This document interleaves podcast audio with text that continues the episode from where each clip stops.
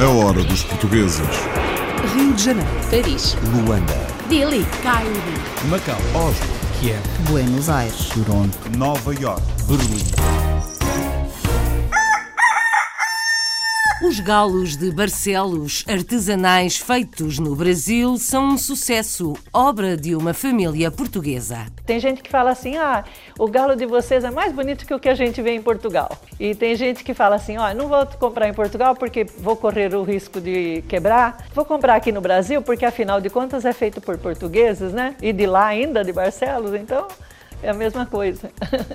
Uma família de Barcelos, emigrada no Brasil, faz os galos tal e qual os genuínos. É português, um dos chefes das polícias das Nações Unidas, que já passou por muito, em muitos países. Sinto-me honrado de ter tido o privilégio de servir sob a bandeira das Nações Unidas, como polícia das Nações Unidas, em áreas como a Bósnia, a Croácia, Timor-Leste, por duas vezes, a República Centro-Africana, o Haiti. Missões internacionais em nome da polícia. Um autor português em França escreveu um livro que defende igualdade a 100% entre eles e elas. Como considero um feminista, um feminista no sentido que é alguém que defende a absoluta igualdade de direitos entre, entre homem e mulher. Quis, de certa forma, escrever um livro em que o homem se conseguisse colocar na pele do que é mulher hoje em, muitas, em muitos locais do mundo e até no nosso mundo ocidental, em que a mulher ganha menos, em que a mulher tem menos direitos. O homem domesticado se as mulheres mandassem no mundo, assim o último livro de um português em França.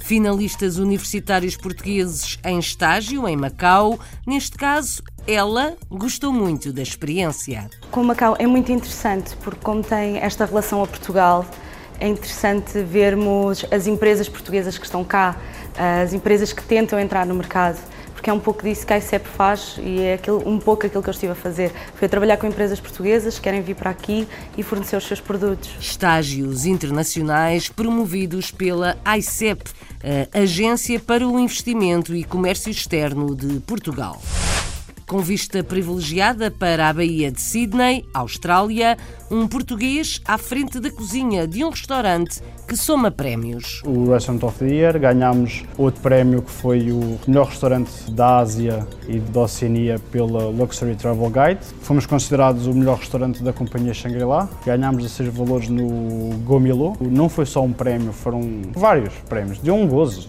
claro que deu um gozo. Uau! Prémios para um restaurante em Sydney, onde um dos chefes é português. O futebol está a conquistar a Índia e há um português a dirigir uma academia que está a começar do zero. O nosso complexo está em construção. Começámos há poucas semanas a academia e começámos com um programa que não é o nosso programa de elite, porque de futuro nossa academia iremos ter um programa de elite onde todos os escalões irão estar a competir nas ligas nacionais indianas, desde iniciados a júniores. Esses atletas, nós vamos selecionar os melhores atletas do estado de Telangana e também do país. O desejo de muitos golos de futebol na Índia. Viva la Fiesta é o primeiro disco de um grupo de luso-descendentes na Alemanha. Já se ouve além fronteiras. Nós tivemos já uma entrevista na televisão de Honduras e México, tivemos um lançamento no Sul América e agora em Portugal também, onde já tivemos a nossa primeira atuação também no Aqui Portugal na RTP e também correu bem, graças a Deus. Os portugueses eh, na Europa toda têm-nos apoiado mesmo em tudo. Agora na Alemanha, já tivemos a atuação eh, com as nossas músicas à frente de 8 mil pessoas na cidade de Münster. Mesmo pessoas que não, não entendem as letras, gostam das músicas, para nós vale muito. Viva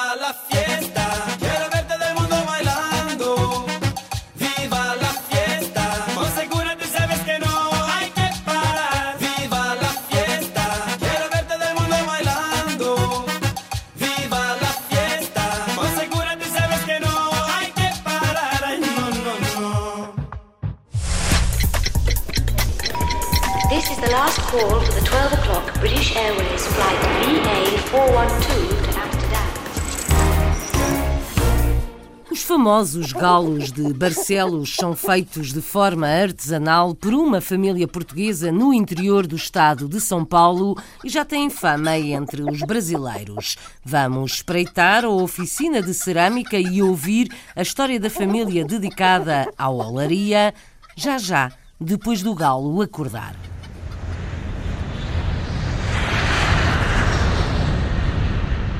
Começamos com um português na Polícia das Nações Unidas.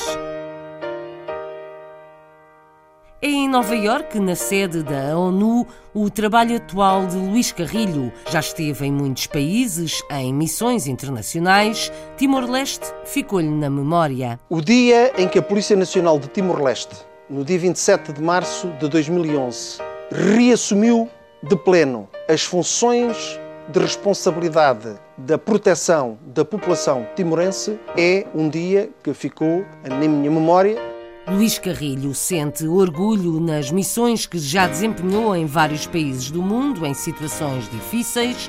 Foi também chefe de segurança de Cavaco Silva na presidência da República. Atualmente é um dos dirigentes da Polícia das Nações Unidas.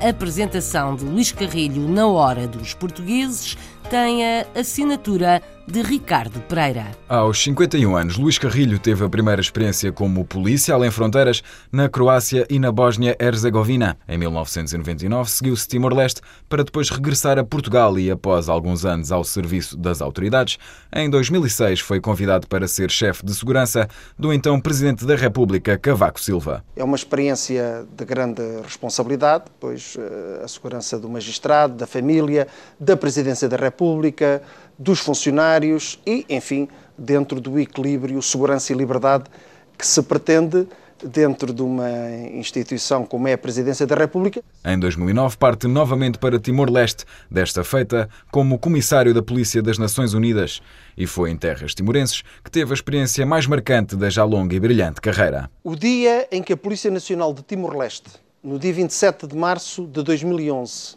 reassumiu de pleno as funções de responsabilidade da proteção da população timorense é um dia que ficou na minha memória. Claro que Timor-Leste nos diz muito, Timor-Leste está sempre no nosso coração, mas também ver e testemunhar o, a confiança, a credibilidade que a instituição Polícia Nacional Timor-Leste, os polícias, homens, mulheres, mas toda a população timorense se uniu para que Timor-Leste finalmente fosse um país em termos de estabilidade e segurança que permitisse, como é o caso, estabilidade social, desenvolvimento económico. As funções que já desempenhou e continua a desempenhar nos quatro cantos do mundo exigem que passe muito tempo longe dos que mais ama. A, a minha família é, se sente, é também um pouco polícia e o sentido de missão que tenho e as funções que tenho desempenhado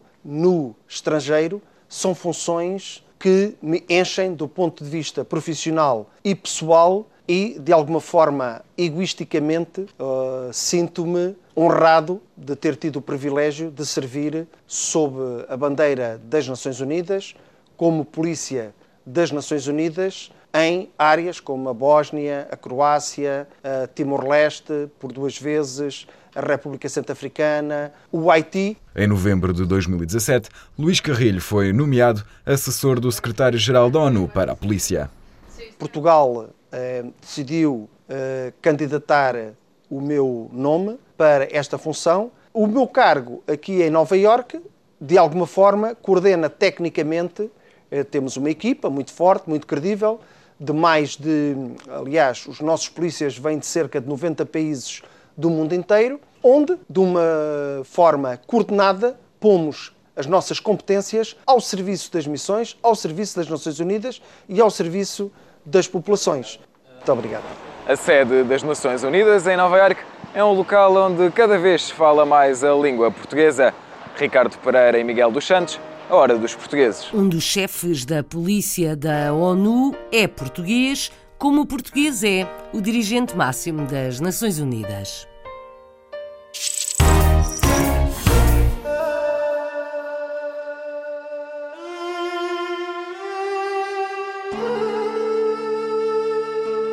20 anos, mais de 5 mil jovens portugueses tiveram a primeira experiência de trabalho em mais de 80 países do mundo. A grande maioria entra no mercado de trabalho. São os estágios profissionais internacionais para jovens licenciados, um programa da ICEP, Agência para o Investimento e Comércio Externo de Portugal. A Hora dos Portugueses foi conhecer duas jovens que passaram grande parte deste ano em Macau e gostaram. Uma formada em Direito, Sara, a outra em Relações Internacionais, Cristiana. A reportagem é da Ana Isabel Dias.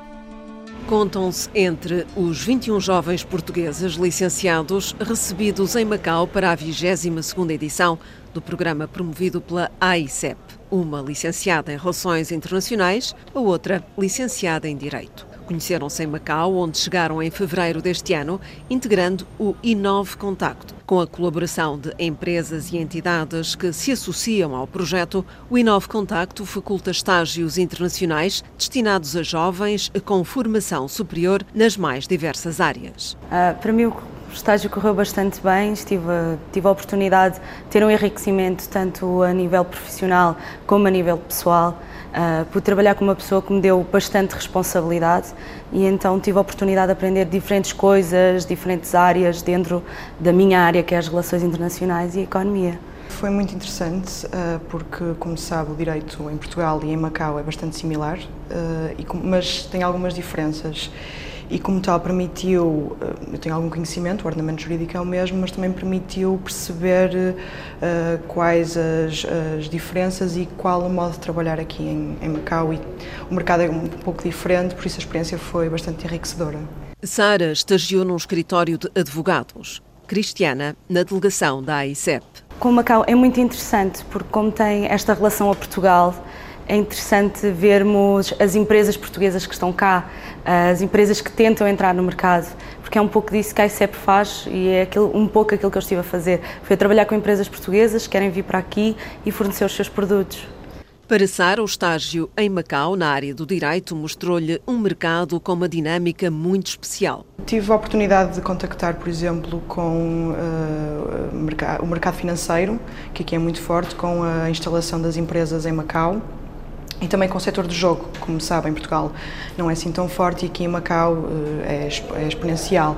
O objetivo do Inove Contacto é facilitar o desenvolvimento de competências no mercado internacional aos recém-formados. Ao mesmo tempo, as entidades de acolhimento que colaboram no programa usufruem do capital humano qualificado na expansão do seu ramo de atividades. Para os jovens, é a oportunidade de ganharem novas experiências de trabalho e terem contacto com realidades diferentes da portuguesa. Os estágios decorrem em qualquer parte do mundo durante seis a nove meses. O local só é revelado pouco antes da partida.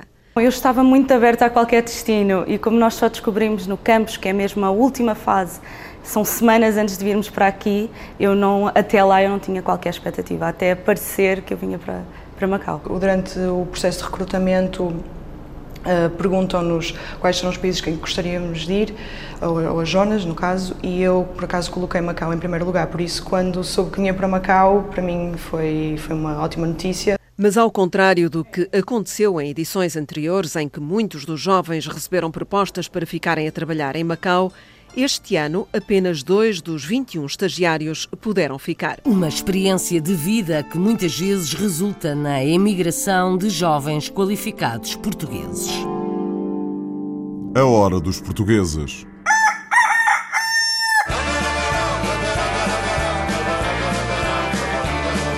Da Pusa, em Barcelos, a Valinhos, no interior do estado brasileiro de São Paulo, a família Martins tem um ateliê de cerâmica onde o galo é rei, o galo de Barcelos. O trabalho é artesanal e toda a família mete as mãos na massa ou no barro. Vamos ouvir Maria da Conceição, José Araújo e Laura, a matriarca. Todos continuam o que o pai, o primeiro a chegar, começou, como conta Pietro Serzuzimo. Naturais da Pousa, freguesia do Conselho de Barcelos, a família Martins mudou-se para Valinhos, do interior de São Paulo, após o pai da família, Joaquim, se estabelecer como ceramista e montar seu próprio negócio na cidade. A Cerâmica Santa Cristina, principal produtora dos galos de Barcelos comercializados no Brasil. Porque a nossa aldeia lá tinha muitas cerâmicas e viemos uh, em 57, no final de 57, em, em novembro chegamos a Valinhos. O pai já estava aqui, o pai veio em 52. Então, quando nós viemos, eles já estavam com essa cerâmica, acho que há uns dois anos. Deve ter sido montada em 55, mais ou menos. E meu pai foi lá em 69 e viu que a, era uma grande procura. Né? Uma, Portugal tinha um foco muito grande no galo. E como tem hoje ainda, né? que é uma das tradições de Portugal, é o galo e a sardinha. Né? São, são ícones da cultura portuguesa, né? A gente já tinha um modelinho de galo, mas fazia pouquinho. Aí ele pensou, ah, uma boa fazer, então trouxe alguns modelos, né, como a mãe já disse, alguns tamanhos, e aí a gente começou a fazer do nosso jeito. Uma faz o coração, depois eu faço o branco, depois tenho que fazer o olho de preto. É assim, tem que arriscar em volta do coração, que está aqui vai muita vez à mão para terminar um galinho. Tem gente que fala assim: ah, o galo de vocês é mais bonito que o que a gente vê em Portugal. E tem gente que fala assim: ó, oh, não vou comprar em Portugal porque vou correr o risco de quebrar. Vou comprar aqui no Brasil porque, afinal de contas, é feito por portugueses, né? E de lá ainda, de Barcelos, então é a mesma coisa. ah, vai lá na cerâmica do português, vai lá na cerâmica do galinho. Então é uma marca nossa.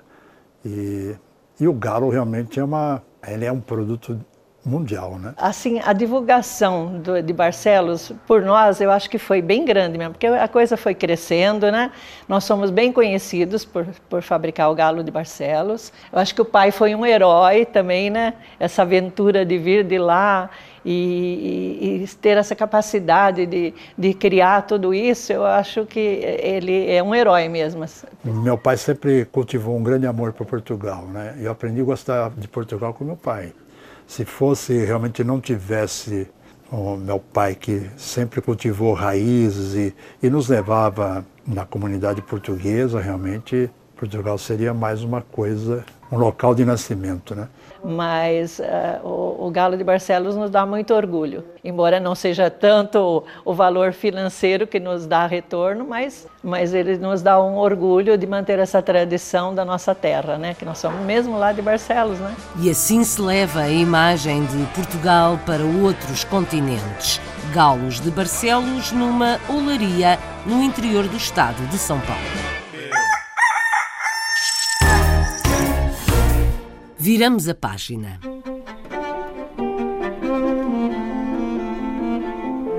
De arqueólogo a escritor, de Portugal a França, tudo começa com uma história de amor.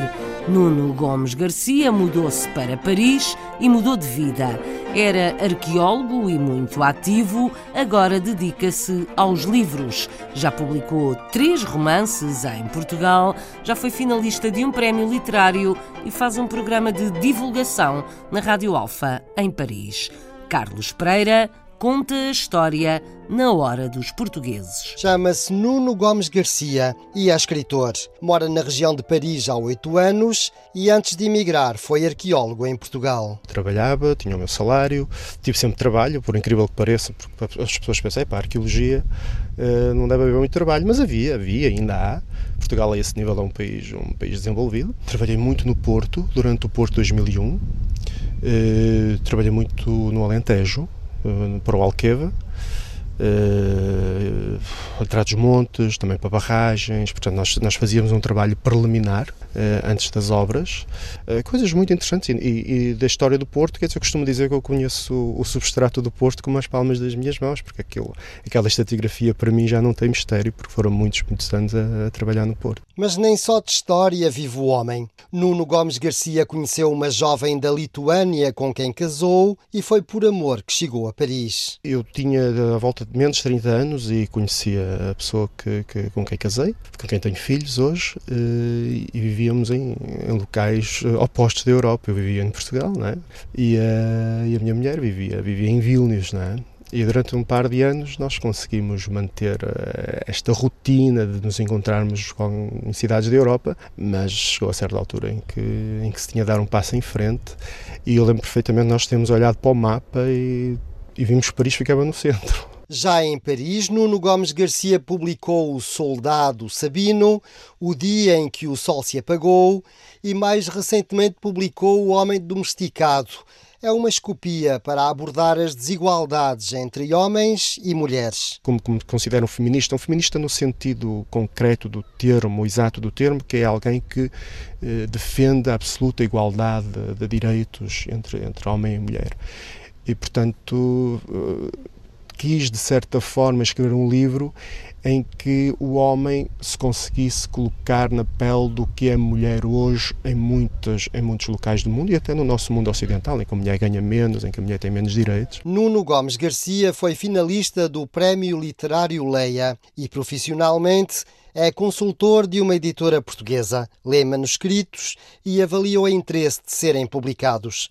Anima também um programa sobre literatura na Rádio Alfa de Paris. O livro da semana, portanto, é patrocinado pela Gulbenkian, o que me deu uma grande satisfação, o Gulbenkian aqui em Paris, porque também é um reconhecimento de, do tal nicho que existia, mas também da qualidade que nós tentamos incutir ao programa, tendo bons, bons, bons escritores, bons livros.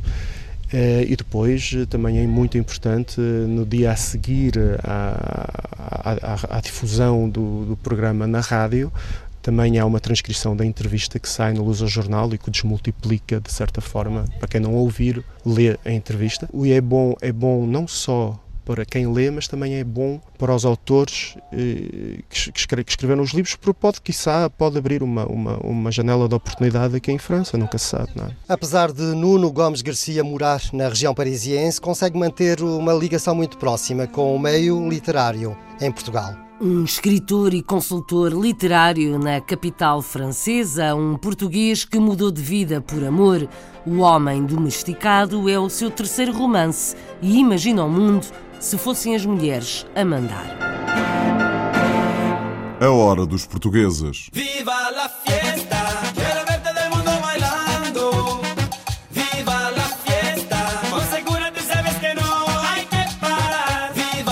Viva la Fiesta é o nome desta música e do primeiro disco de uma banda de luso-descendentes na Alemanha. Segurem-se, já vamos ouvir mais.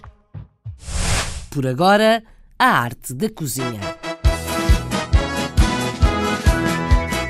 Com vista privilegiada para a Baía de Sydney, Austrália, um português está à frente das cozinhas de vários restaurantes de um grande hotel. Não tem mãos a medir, anda sempre para cima e para baixo. É um dia em cheio. Tenho que correr de todas as cozinhas, desde o level 1 até o 36. Shangri-La nós temos uma equipe de 65 cozinheiros. Temos mais 30, à volta de 30 stewardings, que dão um suporte a cada cozinha. São 5 cozinhas ao todo, por isso é uma operação gigante. É uma operação que anualmente faz 35 milhões de dólares, por isso é uma operação gigante.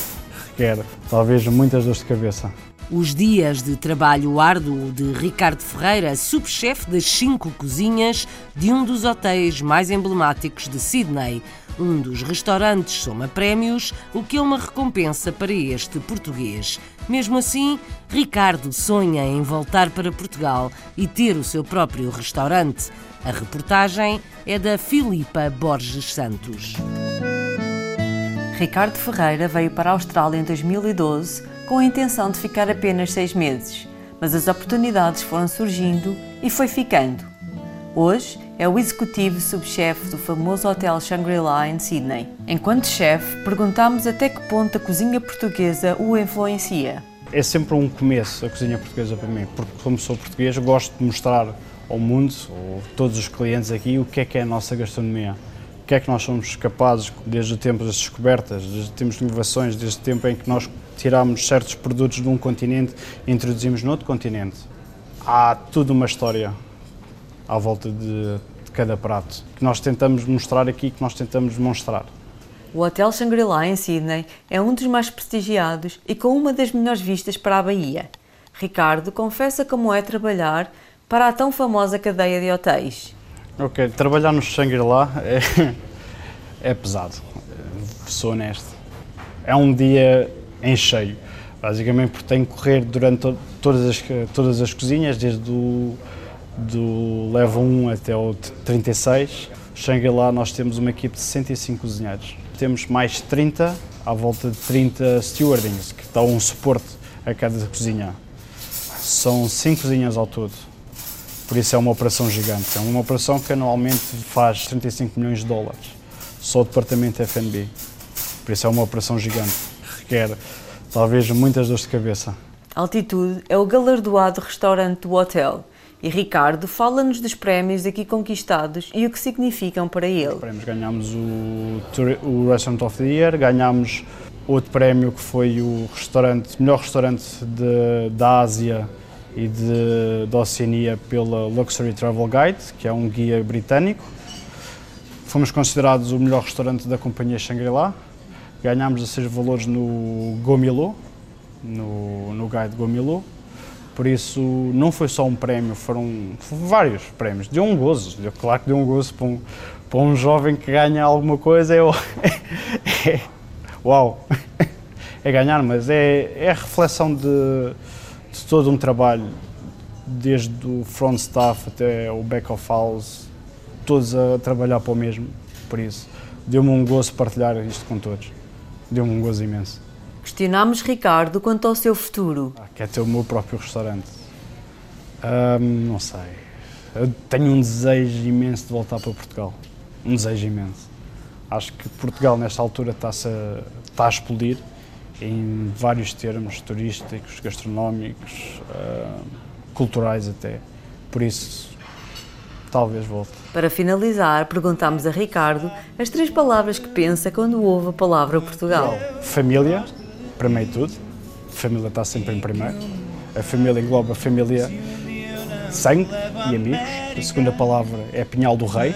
E a terceira palavra, se falar de Portugal, claro que falo do Sporting Clube Portugal, que é um. É, é o meu grande amor. Viva Sporting! This is the last call for the 12 o'clock British Airways flight VA412 to Amsterdam.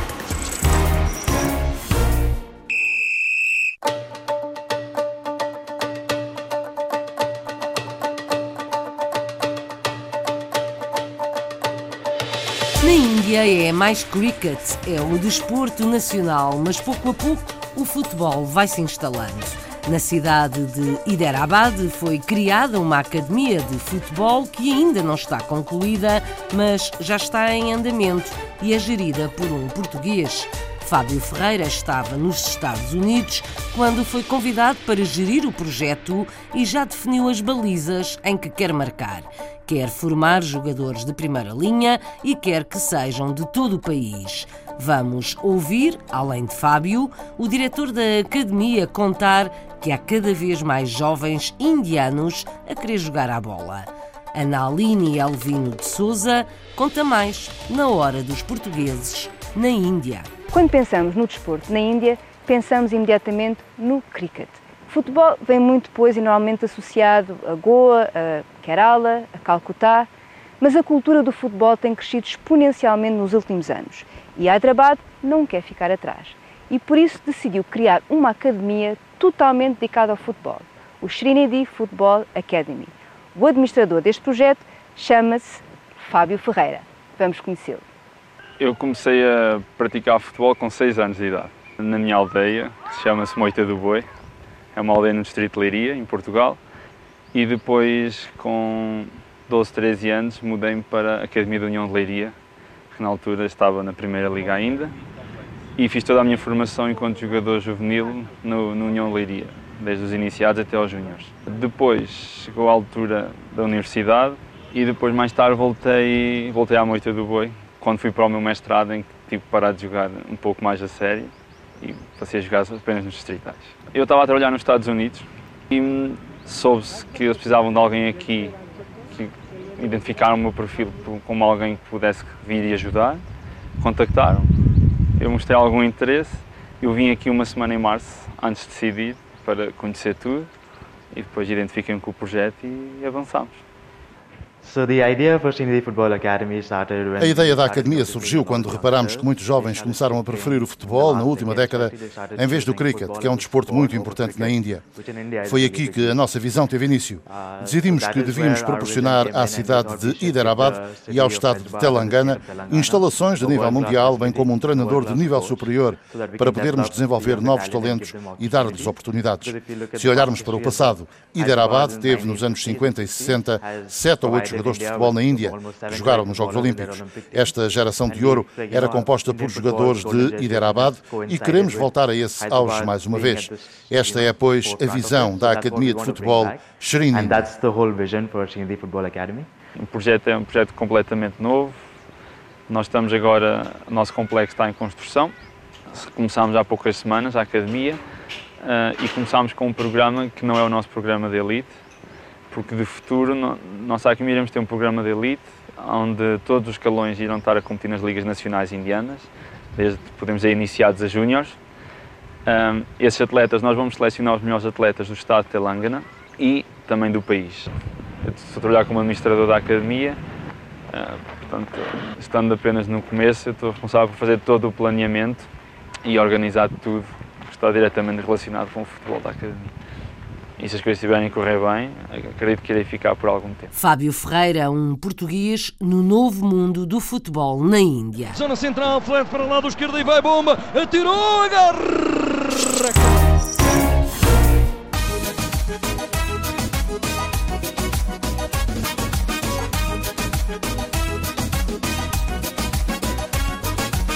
Viva la Fiesta é o nome do primeiro disco de um grupo de luso-descendentes na Alemanha.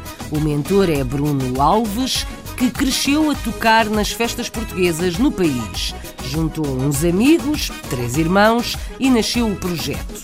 Segura-te é o nome do grupo que quer é festa e já ultrapassou as fronteiras da Alemanha.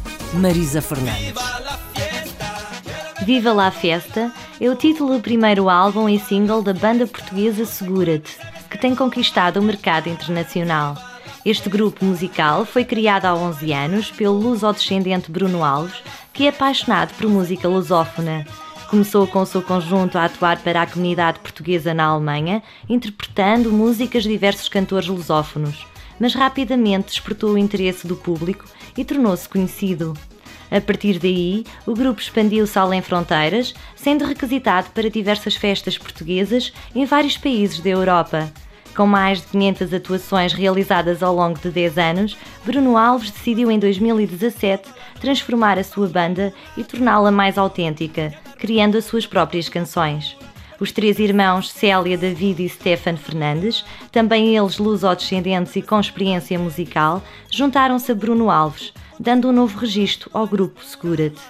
Juntos, criaram músicas da sua autoria e no passado mês de julho lançaram o seu primeiro trabalho discográfico, Viva la Fiesta, um sonho tornado realidade.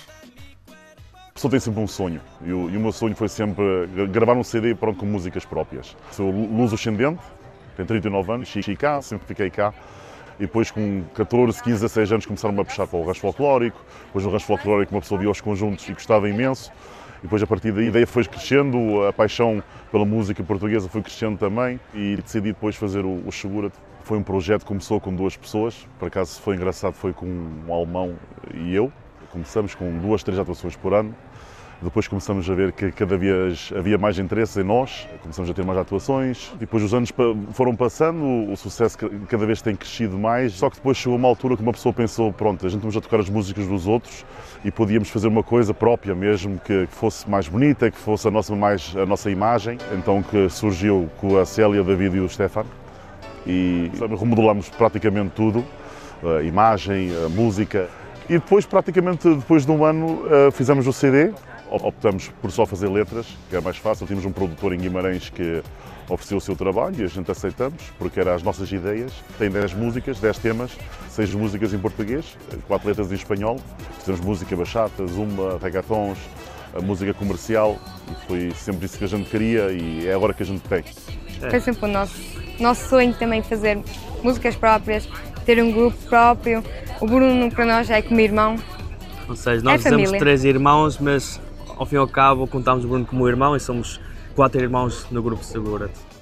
Um quarteto musical que tem conquistado o mercado internacional e prepara-se para novos projetos. Nós tivemos já uma entrevista na televisão de Honduras e México, tivemos um lançamento no, no Sul América, a Hispana América e agora em Portugal também, onde já tivemos a nossa primeira atuação também no Aqui Portugal na RTP e também correu bem, graças a Deus. Os portugueses na Europa toda têm-nos apoiado mesmo em tudo e tentamos agora na Alemanha, já tivemos a atuação com as nossas músicas à frente de 8 mil pessoas na cidade de Münster, onde eu moro perto. Mesmo pessoas que não, não entendem as letras, gostam das músicas, isso para nós vale muito. Seja português, mesmo os alemães ou estrangeiros na América do Sul, uh, estão a procurar muito o nosso álbum e apoiam o nosso álbum. Isso dá mais vontade e força a continuar com novos projetos e trabalhos. Já estamos a pensar mesmo no segundo álbum ao fim do ano. Dá continuação praticamente à, à ideia e à paixão que a gente tem. Gostava de deixar mesmo uma mensagem para os portugueses mundial que nos uh, continuem a apoiar, porque isto pode ser um projeto de nós todos mesmo. Vamos continuar com a força toda, motivação para a frente e é isso. Viva la fiesta! E viva la fiesta, é?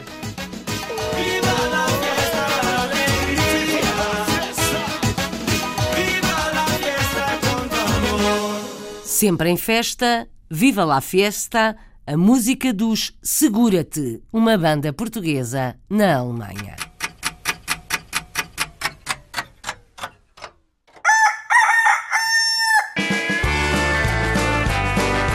Tem gente que fala assim, ah, o galo de vocês é mais bonito que o que a gente vê em Portugal. E de lá ainda, de Barcelos, então é a mesma coisa.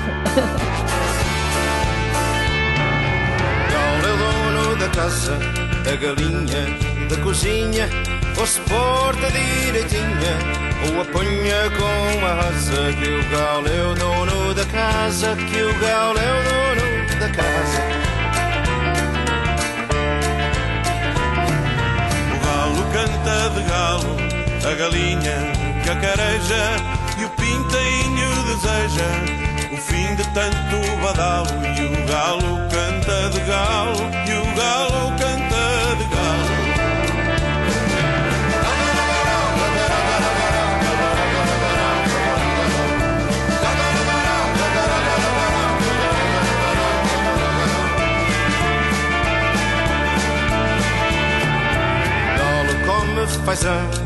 galinha é quem o assa e o pobre do pinto passa. Passa uma fome de cão e o galo come fazão e o galo come fazão. O galo é dono dos ovos, a galinha quem os bota e o pinto é compatriota da miséria de outros povos. Que o galo é o dono dos ovos, que o galo é o dono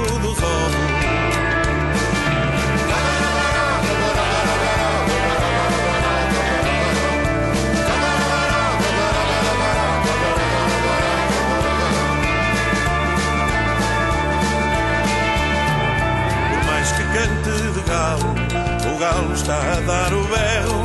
É que nem com mão de ferro faz do pinto o seu vassalo. Por mais que cante de galo, por mais que cante de galo. amarelado galo, como a gema que o pariu, o sol nunca lhe sorriu. Quanto ao pinto é um regalo, não há sol que não o tisne. Galo canta de galo, para o pinto o canto cisne.